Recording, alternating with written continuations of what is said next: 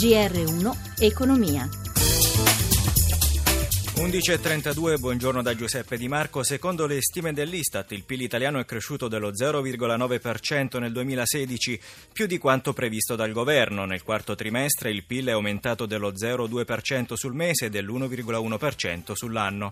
Vediamo se questi dati hanno avuto un impatto positivo su Piazza Affari. Ci colleghiamo con Milano, la linea Michela Coricelli. Sì, Piazza Affari ha girato in positivo dopo il dato sul PIL, era più debole questa mattina, invece in questo istante il Fuzimib guadagna lo 0,30%, Londra più 0,10%, Parigi più 0,04%, eh, Francoforte resta l'unica al di sotto della parità, meno 0,02%, nonostante l'inflazione tedesca più 1,9% ai massimi massimi dal 2013, gli analisti sono rimasti delusi dal dato sul PIL tedesco. Lo spread del differenziale fra BTP italiano e Bundo tedesco si è ristretto a 185 punti base, il rendimento del nostro decennale cala al 2,18%. A Piazza Affari oggi bene i bancari, il titolo che brilla Ubi Banca più 3,37%, Banco BPM più 2,55% e la Banca Popolare dell'Emilia Romagna più 2,51%. Debole invece Saipem meno 1,20%. 27% e ST Microelectronics perde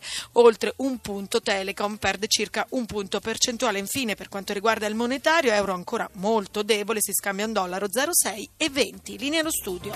Grazie a Michela Coricelli. Parliamo della manovra di correzione dei conti pubblici. La Commissione europea non ha dato ultimatum all'Italia, ma Bruxelles attende entro aprile le misure annunciate. L'intervista di Massimo Giacomini all'economista Nicola Borri.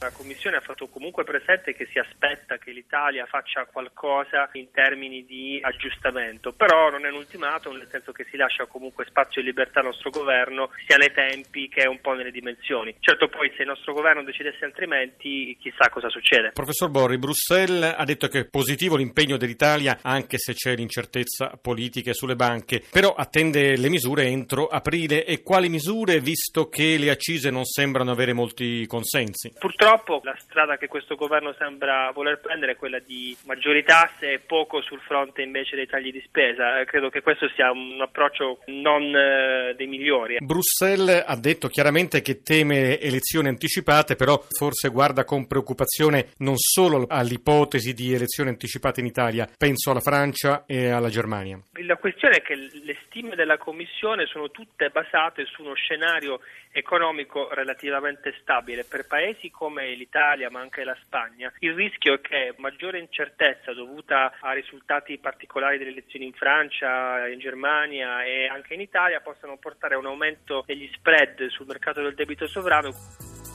L'avvertenza all'Italia, dopo aver respinto le proposte della compagnia sulla riduzione del costo del lavoro, i sindacati diffidano all'Italia dal prendere iniziative unilaterali e chiedono che siano rispettati gli accordi vigenti.